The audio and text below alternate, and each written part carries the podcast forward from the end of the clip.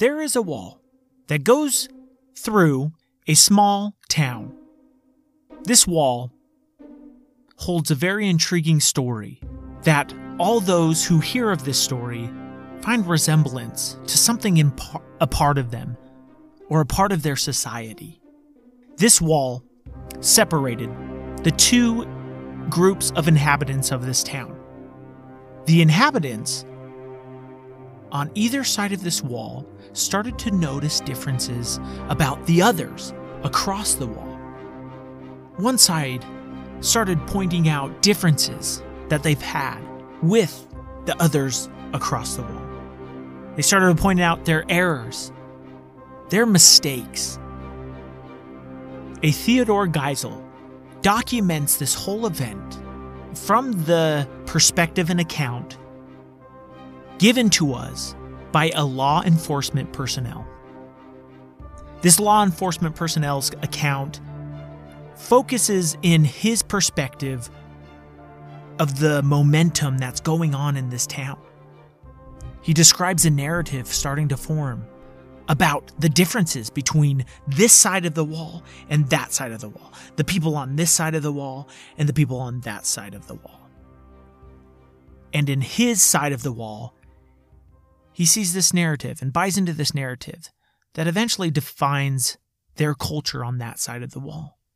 There are songs and propaganda made to support this narrative, supporting this cause of identifying the differences and how them over there were wrong. But the story intensifies. The two other sides, instead of growing apart, they grow against, meaning the tensions start to rise. So, they start to develop weapons. They start to develop a show of force. They start to develop intimidation tactics to show those across the wall that they are bigger and better and not to be messed with. This law enforcement personnel tries to show a force, but is matched eventually by the other side. He starts to have feelings of failure, of guilt that he could not do, could not sustain some kind of superiority over the other side. He starts to become exhausted and consumed by this fear of the threat of the other side, the threat of the difference on the other side. The attention increases and increases and increases till we're left at the end of the account not knowing what exactly happens. Because by that point, it might be too late for everyone. And as Theodore Geisel reminds us as we're, we're listening to this account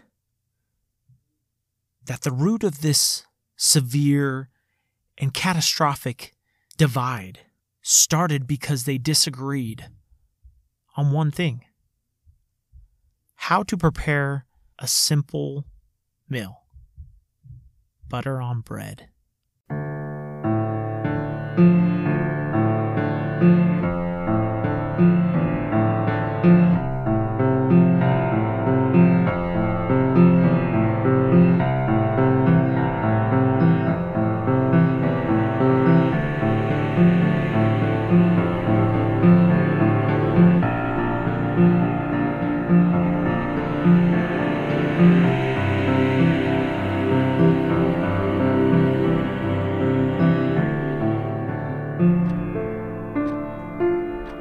This is the Human Endeavor Principles.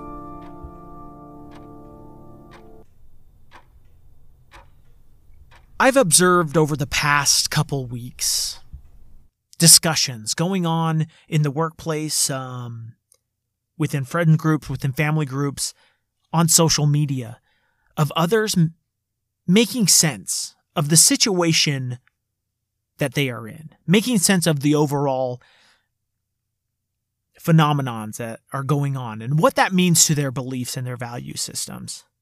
Sometimes there's the discussion and the the support for a certain narrative, a certain a coming togetherness, a support, of being friends even with those who oppose your beliefs or who have different beliefs and opinions altogether.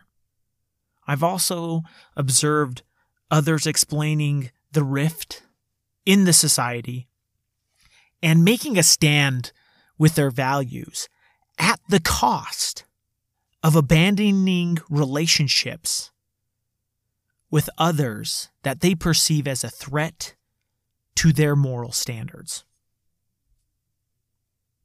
I remember in particular there was one post, and the person explained why there's no hope for coming together, why we can't come together, because the differences in moral standards are too big, are too severe. And so this person justified their approach, justified their support in the understanding we can't come together because there was some kind of moral dilemma. This particular person had moral standards, and the other side did not respect those standards. This particular person had a moral sense, maybe a thought and belief of a moral superiority than the other side. The other side would not be able to grasp the morals that this person has. And it reminded me of this story that we started out with. It reminded me of this rift that became became so big in the the grander scheme of things of this this small town and the people who lived in it. And the message of this this story that Theodore Geisel has given us is the analogy of where things could go because of simple differences.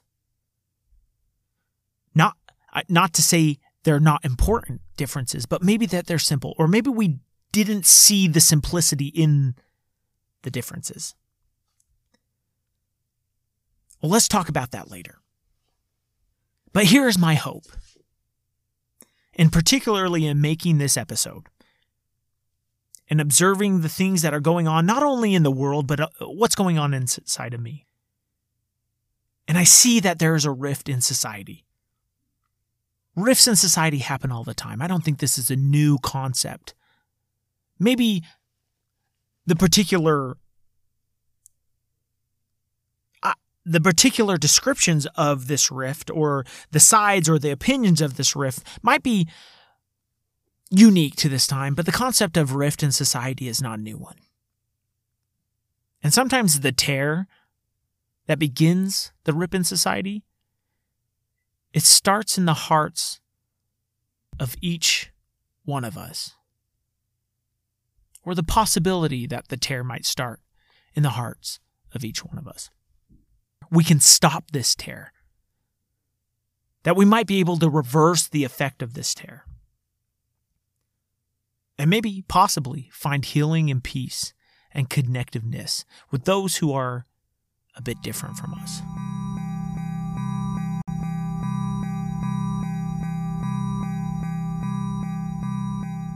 With the purpose of this episode, I would like to dive into the internal processes of how we can approach differences and change in our lives. What can we do to help ourselves process and heal and understand the changes and differences that we find? I would also like to jump in and explore the external social relationships that we have the people who we interact with, the people who we see, the perspective between opinions. And how could we approach external social relationships in a healthy way? Where not only can we understand each other, we can validate each other. First, we will jump into the internal processes, and in particular with the theme of how do we accept what's going on in our lives? How can we accept what this moment means to us? So, first, we'll jump into that. And then, after, we'll talk about the external social relationships and the differences in others and how we can approach someone who has a different perspective, an opinion, or a beliefs, and how we can gather understanding about that situation, how we can learn something about that situation, how we can become friends and not rivals. Let's start with the internal. I think there is a natural natural response to change and a natural response to differences. Sometimes we have this natural resistance to accepting what is going on in this exact moment, to accepting what the true nature of this moment means. Sometimes we feel angry at the thought that these things aren't going our way. These things were not perceived.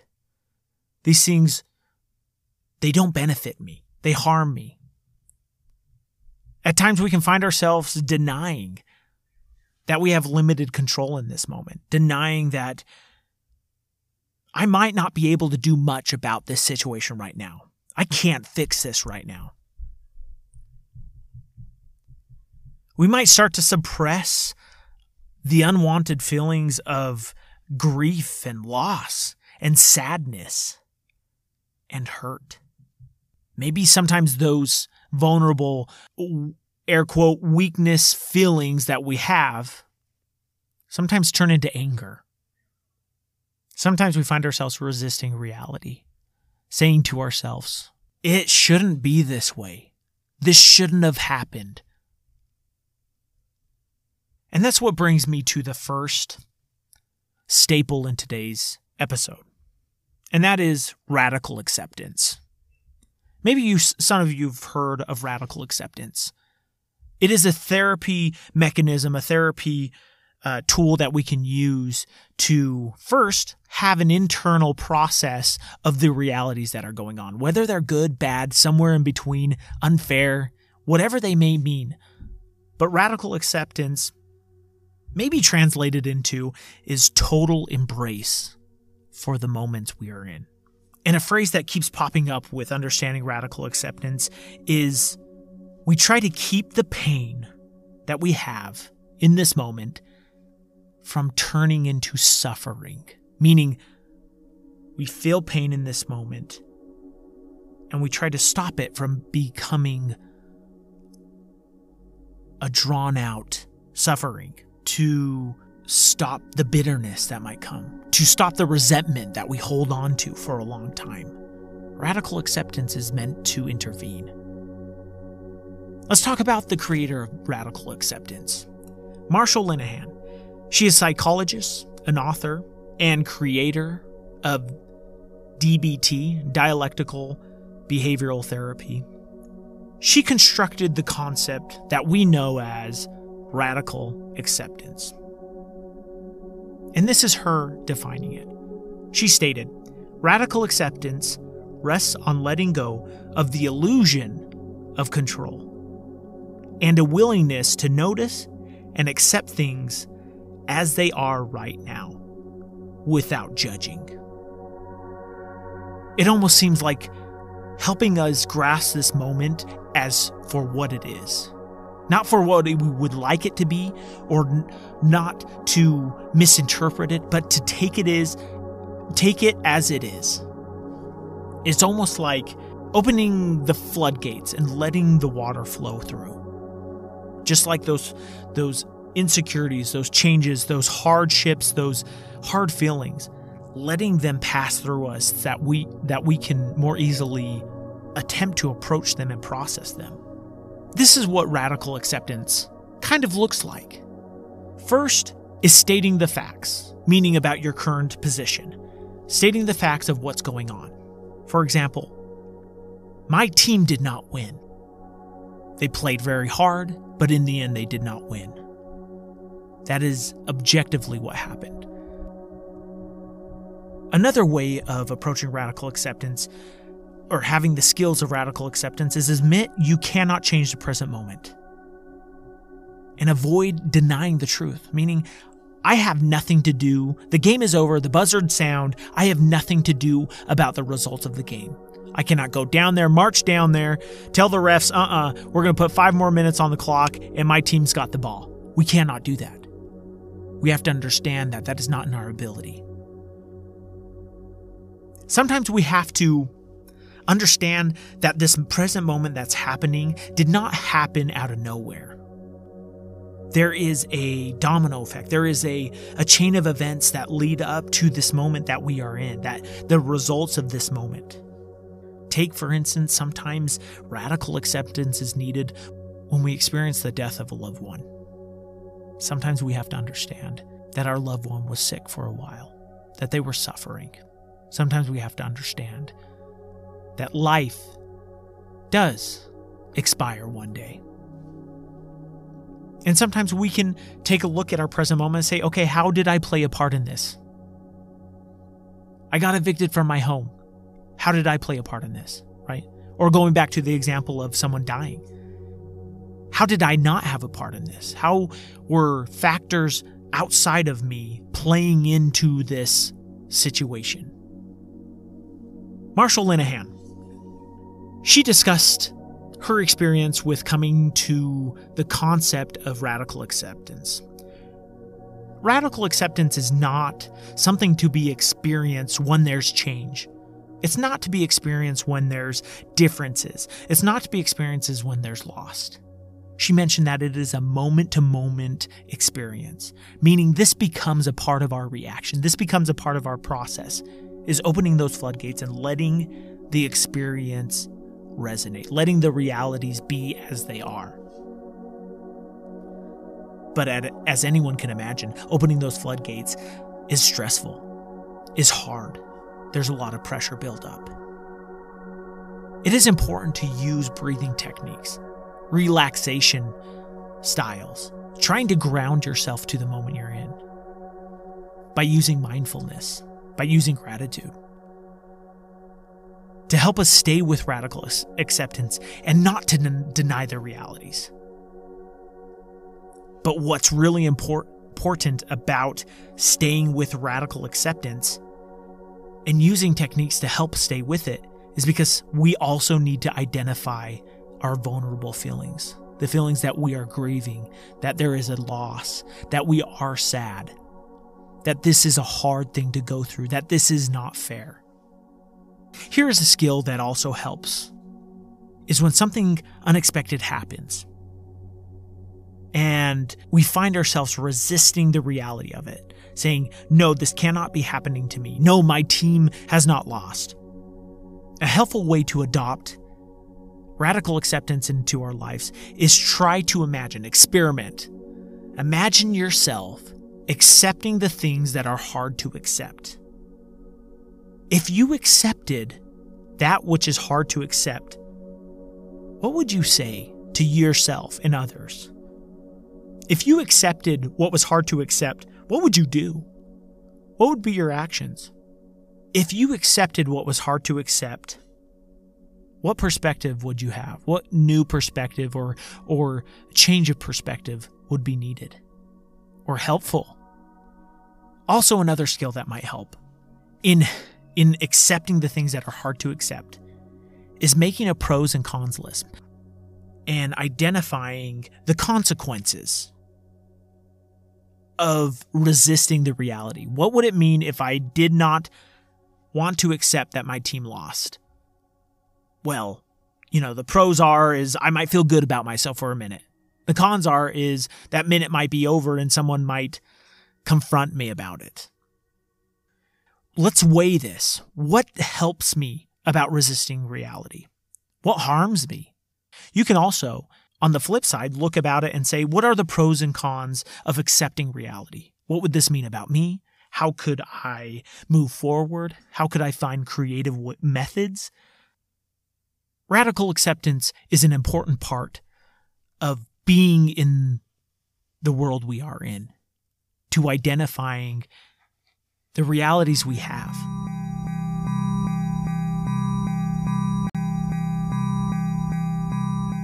I would like to move on from the internal process to developing into our external environment, our external relationships, our external family members or perspectives or situations.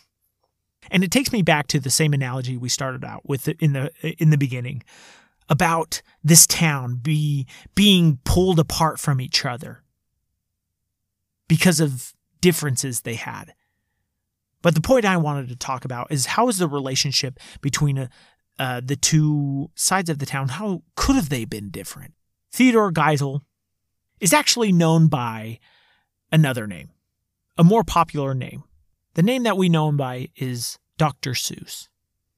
And the account that he told of was a book he wrote called The Butter Battle Book. Although this book was fictional and its characters in it fictional, the message and the metaphors speak so truly to us about our situation now and about the past, about how the differences between humans have developed into disasters. He talks about the main groups of people on one side of the wall called the Yooks and the other side of the wall called the Zooks. And their relationship, how it started from a very simple means of different ways to butter your bread. But because of these differences, these two groups became more rigid in their perceptions of each other. The momentum of these small differences developed and culminated into catastrophic means. There was an arms race, an intimidation race. But that experience is all too familiar. And it's definitely a familiar experience with what has happened in our past, but also the experiences that we might have today, maybe in the beginning stages they kind of forgot very important details, very important things, that they had a lot more similarities than they did differences. They forgot that at the core of what made them connect was they both love butter on bread. But they decided that the energy, the fear, the confusion, the doubt stemmed from how to butter the bread. Some people who evaluate the butter, ba- uh, butter battle book explain that Dr. Seuss was trying to make an analogy that we sometimes fight over very small and simple and silly things. And I kind of had a new approach to it. What I really thought was interesting is that the Yooks and the Zooks they both had common interests. They both loved butter on bread. Who doesn't, right? But they got caught up in what the differences were. And this took me back to that one post that um, that particular person that I saw post. And the post mentioned that we have these morals and they do not. And I thought about it and I and this analogy of the Zooks and the Yooks is maybe they had the same morals. Maybe they had the same, per, like, deep down the root morals of human connectiveness, of, of love, of freedom, of, of rights of individual. But because they went about it a different way, because they buttered the other side of it to approach that moral, maybe that's just difference enough to mask the fact that we might be a lot more common than we're not. While I was preparing for this episode, I was trying to find personal stories that I could really relate to. And one was pretty comical when it came to my mind and it started off with me and my wife. We were driving in the car and my sister was sitting in the back seat. We started arguing with each other. And seeing my sister in the back, you know, caught in between this awkward argument and unsure of what to do, kind of deer in the headlights look. And as me and my wife are arguing between what point was correct and this and that, and kind of at a brief moment where we kind of caught our breaths and and there was a little bit of silence my sister in the back she put in a little perspective that we were kind of arguing the same point and I sat back and I looked at it and I was thinking about it. I was like, that's so true. Her argument and my argument were arguing for the same thing. But somehow we developed into this argument against each other. Somehow it ended up that way. And I think maybe a few reasons why is because there was maybe not enough listening going on. Maybe there was already emotions that we were feeling at the time that resulted in us shutting off the other person. Maybe what we had to do was persuade each other in a more healthy manner. Because in listening, you'll start to identify what things you do agree with, what things you do not. Jonathan Haidt, a social psychologist and professor at New York University, created this metaphor to help us understand first persuasion, but it also helps out with listening to someone who is different than you. His analogy talks about a rider on an elephant. And the rider is supposed to represent rationale. It's supposed to represent our human mind, the way we try to logically approach things. And he talks about this elephant, this huge, powerful animal, being our emotions, being our values, our reactions, being our morals. But this creature, an elephant, is very powerful. Just like our emotional perspective is very powerful. And the man and this elephant, the rider and this elephant, are supposed to work together to stay on this path. And if they do it effectively, they can cut down time or obstacles in the way. Well, sometimes they don't always work well together. And just imagine if a man and an elephant got in a fight, who do you think might win? Right? If a rider wanted to go one way and the elephant wanted to go the other way, right? If our mind wanted to go this way and our emotions wanted to go that way, what do you think would happen? I don't know, maybe you can get creative with the idea. And maybe it touches on that radical acceptance piece a little bit, right? Is part of radical acceptance is we have to align our rationale with where our emotions are too. That's that's why we help it's helpful to identify those vulnerable feelings is because it helps our rationale use that as a mechanism to progress and move forward. But back to the analogy. The perspective is is let's say you are on your elephant and you're on your pathway. But you find real soon that there's another elephant coming up and that elephant has a rider and there's going to be a conflict because that rider is going in the opposite direction and you guys are on the same path, right? You cross. And the idea is what we naturally try to do is we try to speak to the rider. We try to just uh, negotiate with the rider the rationale. We try to talk to the to the rider and, and explain, hey, we're going on this path. We've been on this for a while. This is why we should do this, this, this, and this, right? But sometimes speaking to the rationale, we forget that there's an elephant Maybe we have to speak to the emotions. Maybe we have to speak to the values, the morals that this person might have instead of just trying to reason them.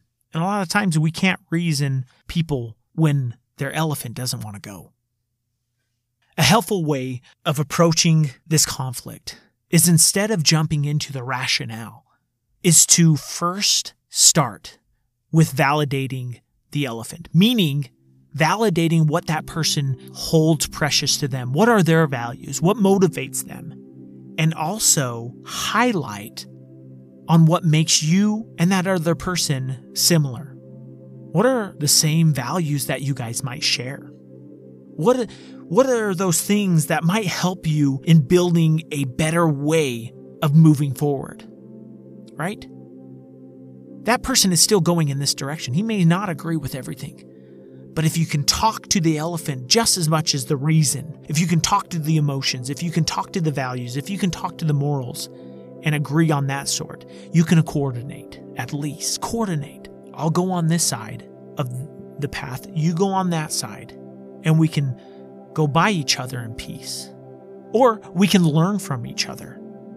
But what's really important to understand about that other rider on the elephant is sometimes when they approach conflict or when they approach someone who differs from them, they might have those initials, initial feelings of being frightened, of being unsure, of being vulnerable to the world. Those feelings are some that you might be able to relate to. Jonathan Haidt spoke about this scenario, about the metaphor of the, the rider and the elephant, and in particular about coming up against someone who has a different opinion than you, and how it could actually benefit you. He stated, If you listen to people who differ from you, they actually know things that you don't know. Whereas when you only talk to people that agree with you, you don't learn very much from them. It's important to say that this is an opportunity. This difference, this person who's coming from a different perspective, might be able to teach me something, might be able to help me see the holes in my arguments. Not a way of attacking, but a way of strengthening ourselves, a way of uh, developing a new perspective on the matter. We need to listen to the elephant. We need to address not only the rider, but also the elephant that it is on. Because that person isn't all rational. They have emotions, they have perspectives, they have morals that need to be addressed just as much as what we would think would be common sense. And also imagine the knowledge, the perspective, the changes, and the connections that you could make just by simply listening to what they have to say. And when we approach it that way, sometimes we find, just like me and my wife, we find that we might be arguing the same points. Or we might be addressing the same morals deep down. Maybe we approach it a different way, but maybe at the core, we both want what's best. And sometimes we approach the similar morals of human connection, of prosperity, love, validation, freedom, hope, but we just do it by buttering on the, the other side of the bread. Some takeaways for today. The internal process is a very important one because it starts with us. Radical acceptance. The acceptance of reality in this moment. Help yourself observe your resistance to the change or to others who oppose different differently than you. Help yourself feel the emotions of vulnerability, of loss, of grief. Give them credence. And also make a plan to where you could change in the future. You could take this moment. If you do not like this moment, you can go forward and change it and change your course. Remember, acceptance does not mean approval. Acceptance does not mean submission. Acceptance means owning what is the reality of the moment so that you might move forward more creatively with a with a wholesome perspective that you will find the errors in resisting the reality. Help yourself identify coping statements these are statements that we sometimes have to tell and retell ourselves. These are simple statements that help us to gain the perspective back in our lives. These statements could be I can't change what's already happened. Another could say, I can survive the present even if I don't like what's happening. Another one, I don't have control of the past. Another one might be Remember life, and hope is worth the pain of this moment. Create your own coping statement, one that is tailor made to you, one that will help you remember radical acceptance and the benefits of accepting the now. What are the external relationship takeaways? What is, what is the relationship between us and them? Maybe we can understand that there are emotions and values and morals that are heavy ties to the paths that we are on, the, the directions we are headed, the opinions that we have. Remember to talk to the elephant. Remember, you're not only trying to discuss with the rider and, and gain an understanding from the rider, but you're also trying to gain an understanding from the elephant. And the best course of action is to first address the most powerful player, the elephant, the emotions, the morals, the validation. Highlight where you agree with them, where you guys have common ground. You don't have to agree on everything. But finding com- common ground, finding similarities, might help you have the harder discussions down the road. Listen to them without interrupting. Let them express what is important to them without hindering anything else. If you can't remember anything from this episode, remember two things. Always remember that they are a valuable human being. And remember that they could and that they might have similar vulnerable feelings about approaching you, who is a little bit different. Some days you will find walls outside of your home. Will you work to build those walls even higher? Or or could you work with the others on the far side to reduce the wall? I understand it's not easy, but it's worth it. I like to end with this quote by Carl Rogers People are just as wonderful as sunsets if you let them be. When I look at a sunset, I don't find myself saying, soften the orange a bit on the right hand corner. I don't try to control a sunset. I watch with awe as it unfolds.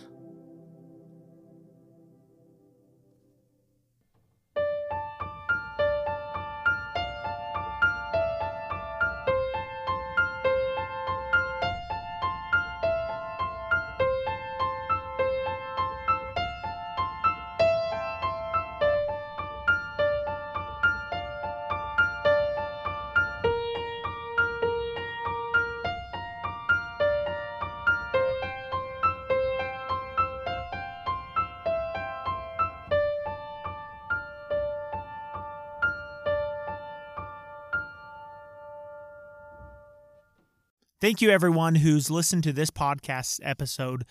I really appreciate all the listening support. Creating a podcast takes a lot of work and a lot of energy. If you would like to further support me, please consider supporting me through monthly donations to help this podcast continue to go forward. You can further support me by going to anchor.fm and find my page, Human Endeavor Principles where you can go to the support tab, click on that, and it gives you three options.